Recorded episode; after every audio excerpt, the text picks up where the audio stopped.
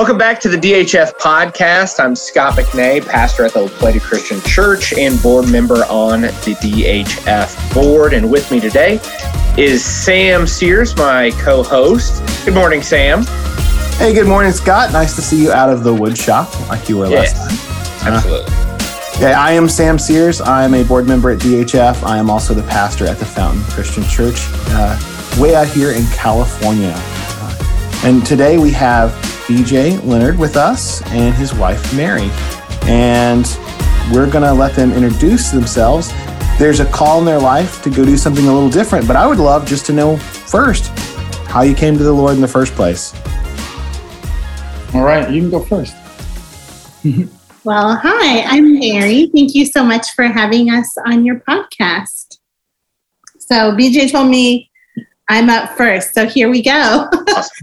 Um, I was actually born overseas in Zambia, which is in Africa, and my parents were missionaries.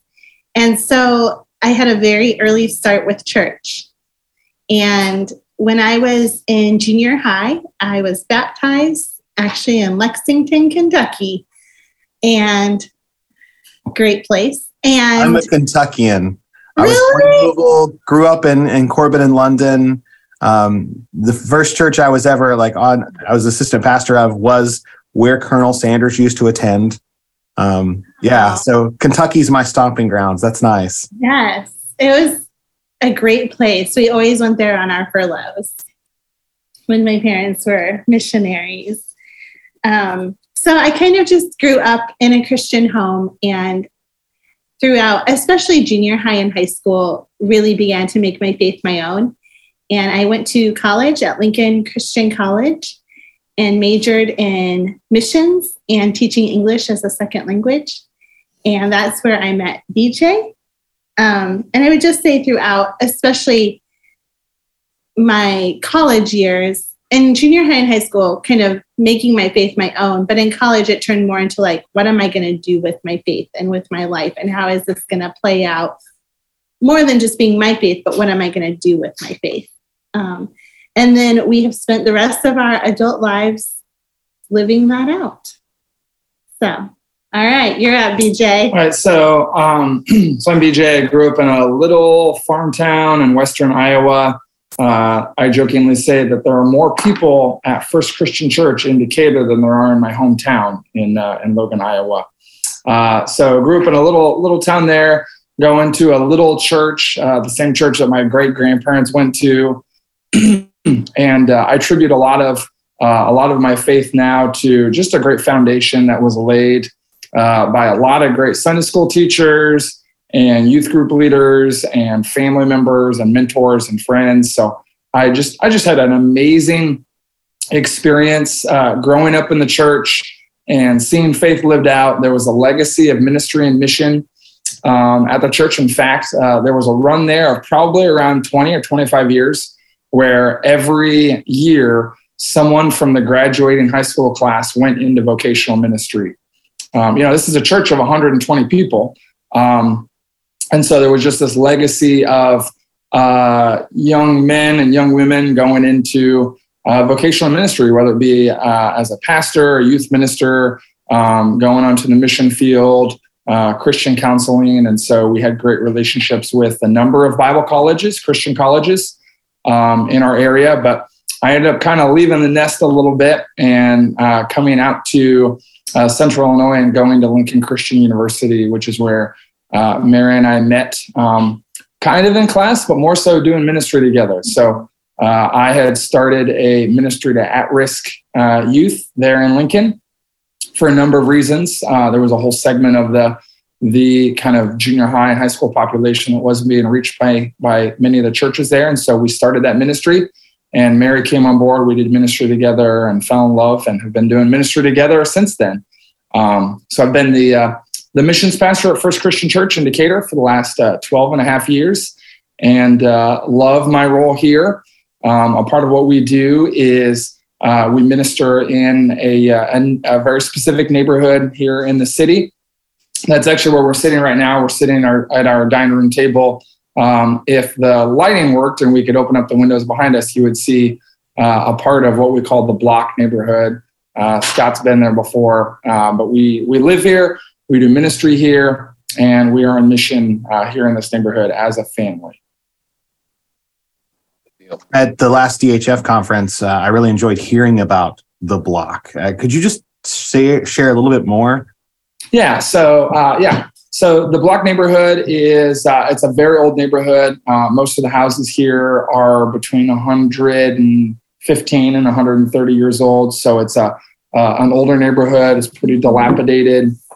Um, most everybody who can move out has moved out, and then slowly over time, through house fires and houses just deteriorating, a number of houses have actually um, begun to collapse. We found out that in the middle of the night, our neighbor's house caught on fire, um, which, uh, which is a pretty common occurrence. But anyway, so all that to say, so uh, we very specifically chose this neighborhood because um, our church back in 2004 asked a, a very uh, intentional and dangerous question. If we as a church didn't exist anymore, if we ceased to exist, if we just vaporized, would anybody in our community notice?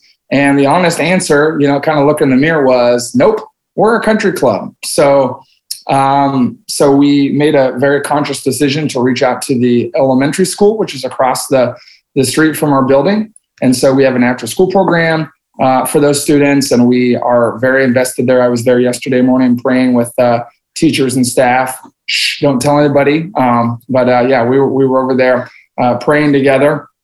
And um, so after doing that after school program for a number of years, uh, we asked another dangerous question. We said, hey, it's great that these kids and families are coming to our building. What would it look like for us to go to the neighborhood where they live? And so uh, we uh, kind of charted out addresses and, and learned that quite a few of our students from our from our after school program, as well as just a lot of students from the elementary school in general, live in this neighborhood. And so uh, we dove in, and the church began doing ministry here, uh, meeting neighbors, building friendships, and then uh, we took the plunge and uh, moved into the block. And so we've lived here for the last six and a half years um, in the block house, which means that we have relationships with our neighbors um, that very much goes outside of kind of nine to five programmatic ministry. It's a lot of uh, talking to people on the front porch and building connections and relationships. And I do a lot of uh, you know weddings and funerals uh, for families here in the neighborhood. And then um, we do some neighborhood events, but really uh, our ministry is building relationships and also a thing that we do on Wednesday evenings here in our house called Community Table. I'll, I'll let Mary share a little bit about what that is. All right. So I just want to just reemphasize one thing that BJ said is all of the we's that he kept talking about isn't our family, that's our church. And while our family lives in the block house, it really takes the involvement of the entire church. And some people support financially, but also people come and volunteer in the neighborhood and they volunteer at the after school program. And so many people praying. And I think that the blessing of the ministry and the block um, is really a church wide effort and different people getting involved in different ways. And so that's been really beautiful to see.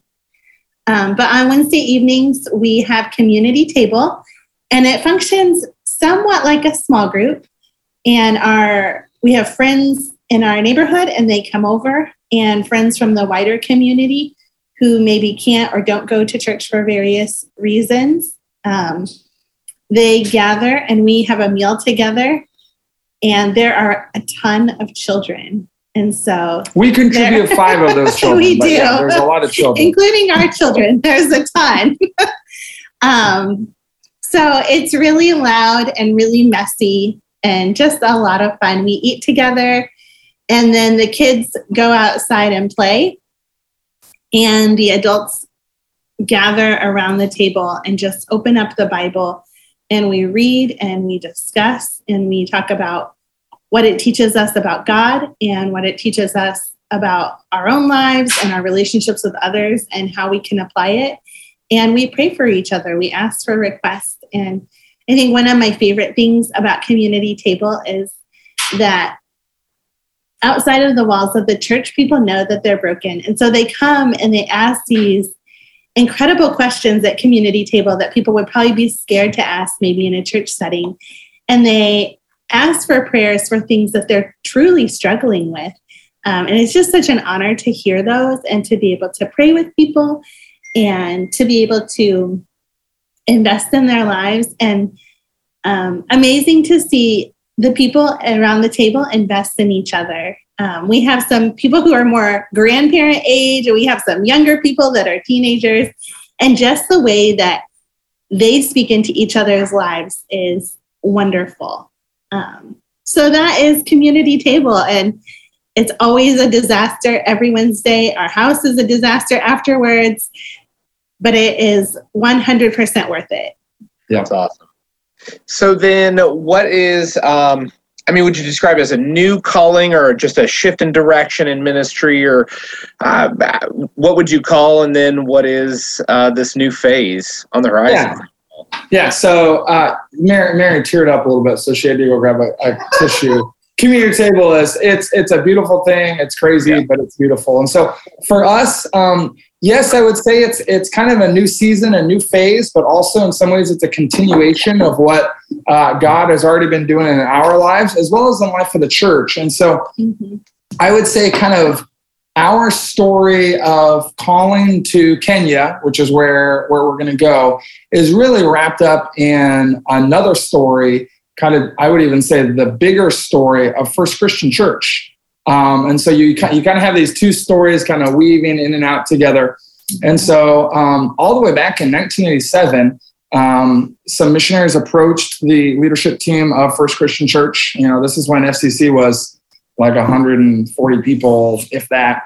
And um, you know, so Gary and Judy Woods, and uh, and they went um, to Kenya with CMF Christian Missionary Fellowship, and uh, so the church really, for the first time, uh, kind of coming out of the disciples, were saying, "Hey, these are our missionaries. Uh, we're supporting them." They were excited. They were passionate. Uh, they were giving directly to the Woodses, and it was just this just this beautiful partnership. Um, and so uh, the church faithfully supported the Woodses, and they were they were pioneer missionaries. I mean, they went out way out into the bush, and they you know lived in the hut, and you know used the restroom in the in the hole, and you know found their water and all that kind of stuff, trying to keep it kind of keep it PG. But anyway, all that to say, so uh, it was just great ministry. And so they were blazing a trail. In some ways, First Christian Church was was blazing this new trail with them. And then uh, they returned around 2000, and you know said that their ministry was transitioning, it was shifting. They were still very much going to be working in Kenya, but that they were looking for uh, people to join their team. The same time that they're saying that, a couple from our church who he had basically worked on the farm his whole life um, and she was a stay-at-home mom, felt the calling to go to Kenya. You know, yeah. Oftentimes, you you you know kind of think about young people re- fresh out of college. You know, they they are excited, they're passionate.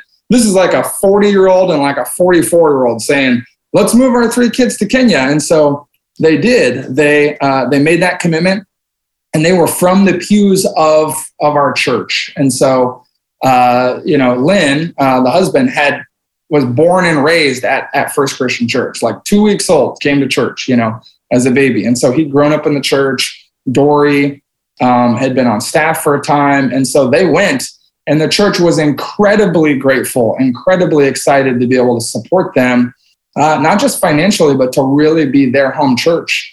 And so you know, over over the years of supporting the Kazirs, they were so much more than just you know write a check and send it, you know, to, to whoever. And so uh, the Kazirs were our living links in Kenya. And so what we saw was these great relationships of communication back and forth. The Kazirs were being supported, but at the same time, the church was being transformed. Our partnership as a church in Kenya was a catalyst for our church to to give more, to grow more, to get more and more excited. And so within a couple of years of Lynn and Dory going to the field, uh, we came on staff and the church began to send uh, mission teams to go to Kenya, which I know, uh, you know, the first team wasn't until uh, September of 2010. It was a like a 16, 17 year dream of, you know, Pastor Wayne Kent uh, to see our church send people boots on the ground uh, there in Kenya. And so we had just come on staff. We had actually just got done backpacking through Zambia uh, that summer of 2010. And so I was, I mean, my backpack still had dust on it from being in Africa. And here's this team leaving to go to Kenya. And I remember praying with them in the lobby and thinking, man, I would love to go to Kenya. Like I, I just got back from Africa. I would love to go. And Wayne looked at me and said, BJ, maybe someday you'll have ch- your chance to go. And so what's been interesting is that uh, a year later, I was on uh, the second trip to go to Kenya. Um, Wayne, more or less, while we're in Kenya, knighted me as the missions pastor that I was going to lead all future uh, trips to Kenya. So I've been to Africa now 14 times, led 12 trips to Kenya, uh, been there many times. Mary and, and our three oldest daughters have been there twice. Um, our son, who we adopted out of foster care, now has been there with us. And so we love Africa. I mean, Mary's from Africa. I've been there so many times, you know, and we've just built this great relationship there. And the church has built a great relationship in Kenya. Uh, that's what has allowed First Christian Church to send 12 teams, hundreds of thousands of dollars. You could probably say hundreds of thousands of prayers and connections over the years. Uh, because as Lynn and Dory would come back to the States, we were the home church. We the, the church bought a little house for them to live in, uh, for them and their family to stay in. And so it was just this amazing relationship. It was so cool to see how it how it changed our church. And then very tragically, uh, Lynn and Dory came back about a year ago. Uh, they were here on furlough. Lynn needed to have a, a pretty minor uh, heart procedure. And um, Mary and I actually met with Lynn and Dory. It would have been um, about a year ago uh, today. Yeah, right at the end of November, uh, right there around Thanksgiving. We met with them um, because we were praying and wondering if maybe God was calling us to Africa at some point. We believed, we thought that maybe we would go and our first term you know would be maybe sometime in 2025 2026 or, or later that our first term would overlap with their last term that they would uh, help establish us in, in kenya. Or maybe it wouldn't even be kenya. Maybe we would go to tanzania or ethiopia or uganda somewhere else. But we came away from that meeting with lynn and dory um, as well as so, several people from cmf really uh, feeling the call that God was indeed calling us to Africa and that he would equip us as he had called us. You know, um, Hebrews uh, Hebrews 13, you know, God equips those who, who he calls. And so, uh, so we felt that, we sensed that. And then a week later, uh, Lynn got COVID. And between uh, the sickness with his lungs and his heart, he was never able to catch up. And he uh, passed away uh, last year, uh, right after the first of the year, which sent shockwaves through through the church. You know, we've we've had this relationship, these people on the ground, um, 35 years of ministry in Kenya. You know, what's what's the next season going to look like? And so we began to pray and sense that God was calling us to be, you know, the next people there. And so it's not like we just, you know, threw a dart and go, oh yeah, Kenya, yeah, I guess we'll go there. You know, we we are following in the footsteps of some great missionaries with a great organization, uh, CMF Christian Missionary Fellowship.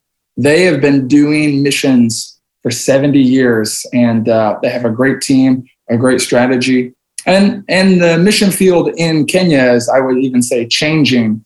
Um, and we're able to get there just as this new chapter of ministry is being. I'll let Mary talk about kind of what ministry is going to look like for us in Kenya. All right. I'm actually going to go backwards though. Sorry. Please do. Yes. so Not BJ, a problem. Go for it. I miss a lot of stuff. I get excited and just. No, you did a great job. You kind of explained like the macro kind of how our calling has changed and the relationship between mm-hmm. um, CMF and our church, FCC, and the legacy of missionaries in Kenya. Um, but earlier we had just talked about how the our church as a whole is committed to the block to the elementary school that's close to our church to the neighborhood that the children live in um, and so as far as our calling we've been so grateful to have been a part of that and to continue, continue to be a part of that and after we leave i think one of the best things is that none of it was built around us. And so these things will continue. And the house that the church rehabbed here in the block that we're sitting in right now, it's still going to be here. And the church is going to move another person or a couple of college guys or a family. We don't know what that's going to look like yet, but someone else is going to live here. And with BJ leaving, they're splitting up his job into several different things, um, several different positions. And that's going to allow the next people to put more time and more energy into specific things, more time and energy into the school and into our neighborhood. So we're really excited because I think we've been here to see it start. And we'll be cheering on the next people who move in.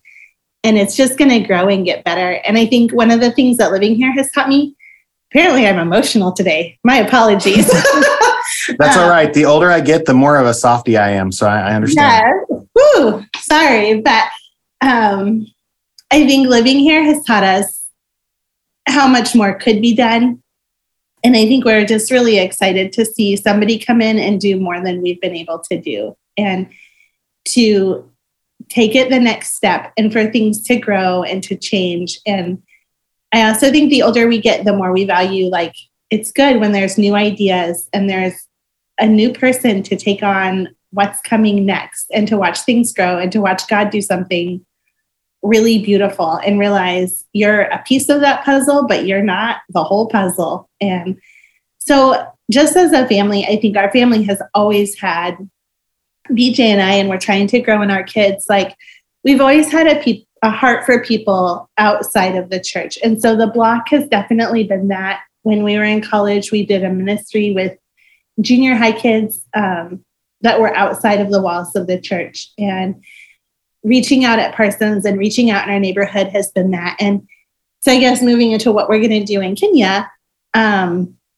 that calling continues and that one of the things we're going to be really focused on is disciple making movements and working with the existing churches that are there, but also working with new believers and getting away from a model of like you start a church and you invite people into it into more of a model of you make disciples and as the disciples grow they form churches in every village and in every city and in every neighborhood throughout Kenya. And so, definitely not at all sidelining the church. We want to see people involved in church. We think church is a healthy and wonderful place for people to grow in community and in their relationship with God. But instead of starting with a church, we're starting with disciples and then forming small groups of churches. Um, so that is going to be one of the things that we are doing in Kenya is focusing on those disciple making movements and just really reaching outside the walls of the churches that exist and saying, who are these other people and how can they be offered an opportunity to have a relationship with Jesus? Yeah. Yeah, J.D. Payne grow, uh, wrote a great book uh, called Apostolic Church Planting, which is all about planting new churches with new disciples that are already contextualized to the environments where they exist. And uh, we're just super excited. That's already happening in Kenya. Uh, there's already disciple making movements, especially in the north uh, part, uh, a region called Turkana, which right now is experiencing a significant drought. So we can continue to pray for them.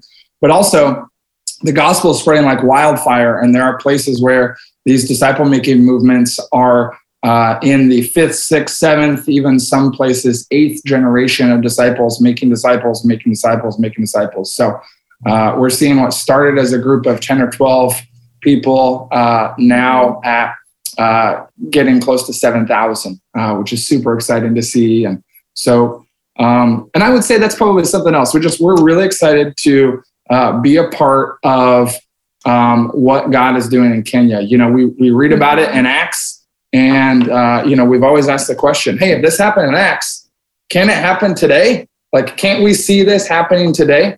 And it's happening today. Well, how can the the DHF churches or anybody listening to this podcast, uh, how can they help you or support you? Certainly prayer, but what else? Certainly prayer. Yeah. Certainly, we're a hot mess of a family. yeah.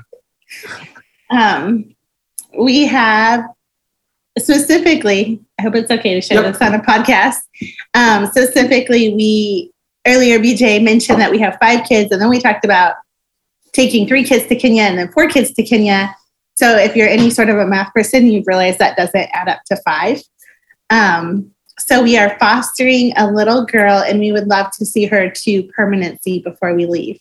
And it's a very complicated situation.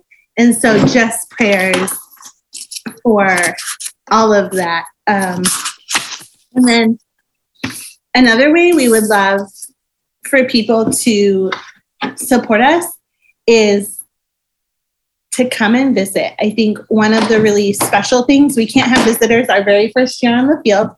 Um, but one of the reasons I think that First Christian Church has had such a strong relationship with what is happening in Kenya is that people have come and they mm-hmm. have built relationships with the people in Kenya that they have met and they have stayed in and it's it's one thing um, to send money on a monthly basis but it's a whole different it's a whole different level of giving and joy. I think when you know who's on the other end and you see the people and you hear their stories and you don't just hear them secondhand from a missionary but you can say like oh i was at that medical clinic when we met this man or i was at that service when this family came and they asked for prayer and a miracle happened. And so we would love to have um, anybody come and visit come and serve. We are looking at hosting less big teams and hosting more smaller teams and or families. So as a family with lots of kids and a family that missions and families being on mission is important um, anybody is listening and you have small children and you think we love jesus and we want to make a difference but our kids are a disaster bring them to africa and come visit us and explore what it would look like for your family to be on mission together um, I think we could help you and your family do a family mission trip that is family paced, but also is really life changing. So come and visit us. Yeah, so we are looking for partners, uh, partnerships, whether it be individuals or churches. Um, I know that for the churches that have been able to uh, connect with missionaries in the same way that First Christian Church has been connected with the Woodses, and then later the Kazirs, and now for us, it really is life changing and life giving mm-hmm. for that congregation. It is. Yes. It is not just a one way relationship. Uh, the blessing goes both ways, and uh, you'll be amazed how your church will come alive and grow mm-hmm. as you engage in God's kingdom economy of when we give, we receive. When we are uh, when we bless others, we're blessed. And so, um, if uh, if if an individual or church is interested in partnering with us, you can go to uh, the uh, CMF website. So you can go to www.cmfi.org, and then our specific um, page is uh, you can just you can just put slash bm l e o n a r d and what that does is that pulls up our giving page. It's also our bio page. You can also uh, subscribe to our e newsletter. We just sent one out uh, a couple days ago. Those will come out probably every uh, six weeks or so. And uh, we are, we're looking for partnerships. We're not looking for money, we're looking for partnerships. And uh. God, we believe, is going to provide financially, but we're also looking for churches that we can call family and that we can talk to on a regular basis, uh, churches that will hear from us and we'll get to hear from them. And when we're uh, back in the States, we'd love to come visit your church. We'd love to, uh, as long as you don't mind us bringing our, our parade uh, circus up on stage, we'd love to, to for, for you to be able to see what we're doing and share the stories and share in uh, the stories together and sharing those victories together because uh, we are a team. Um, the churches that support the people that go, we're all part of God's kingdom work, and we're just excited to be able to serve on, on people's behalf. So once again, uh, cmfi.org slash B-M-L-E-O-N-A-R-D. I don't know if it's possible to like put that on the screen or something, but anyway. Yeah. It, at the very least, uh, between me and and Fred that you know, Sauerman sure. from uh, FCC Decatur, we'll make sure it's in the sh- show notes. So everybody can. Cool. We just hit the 50% mark of financial support. So we're really excited about that. But like BJ said, um, our supporters are real people, and we truly believe that the ministry of giving and of supporting goes both ways. And so we want it to be a relationship. Um, and just to add, we have we have all of these great things that CMF gave us. CMF is the sending agency that we're going through. Um, but apart, we know that not everyone feels like called to go to Africa or Kenya or go out to the bush. Um, but if you have young people in your congregations, there are other opportunities. There are summer internships across the world, some in places like Kenya, some in places like London or Great Britain. Um, so there's that. And we actually, someone from our church who is an adult, maybe in his, I don't know how old he is, 50s, 40s 50s, he is preparing right now to do a cross cultural 10 month stint overseas. So you're never too old. And I think that's great. So there's just a lot of opportunities and ways to get involved. So, but we're we're excited to go and we're excited to partner with you and we're excited to host people and we are just ready. Awesome. Well, thank you so much for sharing um, all of that with us. It's always important for the church to have a fresh encounter with where the Spirit's moving and uh, brand new as phases shifts. I, I think it's incredible that as you all move out of the role you're in, a beautiful part of the story is God has been providing for things to change and be reevaluated and reinvested and for things to get better. And that's just a beautiful way that God has the potential of working in our churches when we listen and move with his guidance. Yeah. And I think at the heart of what I'm blessed with in this story is just this sense of whether it's in Decatur or whether it's in Kenya, um, at the heartbeat of our churches is this encounter with Jesus through the table.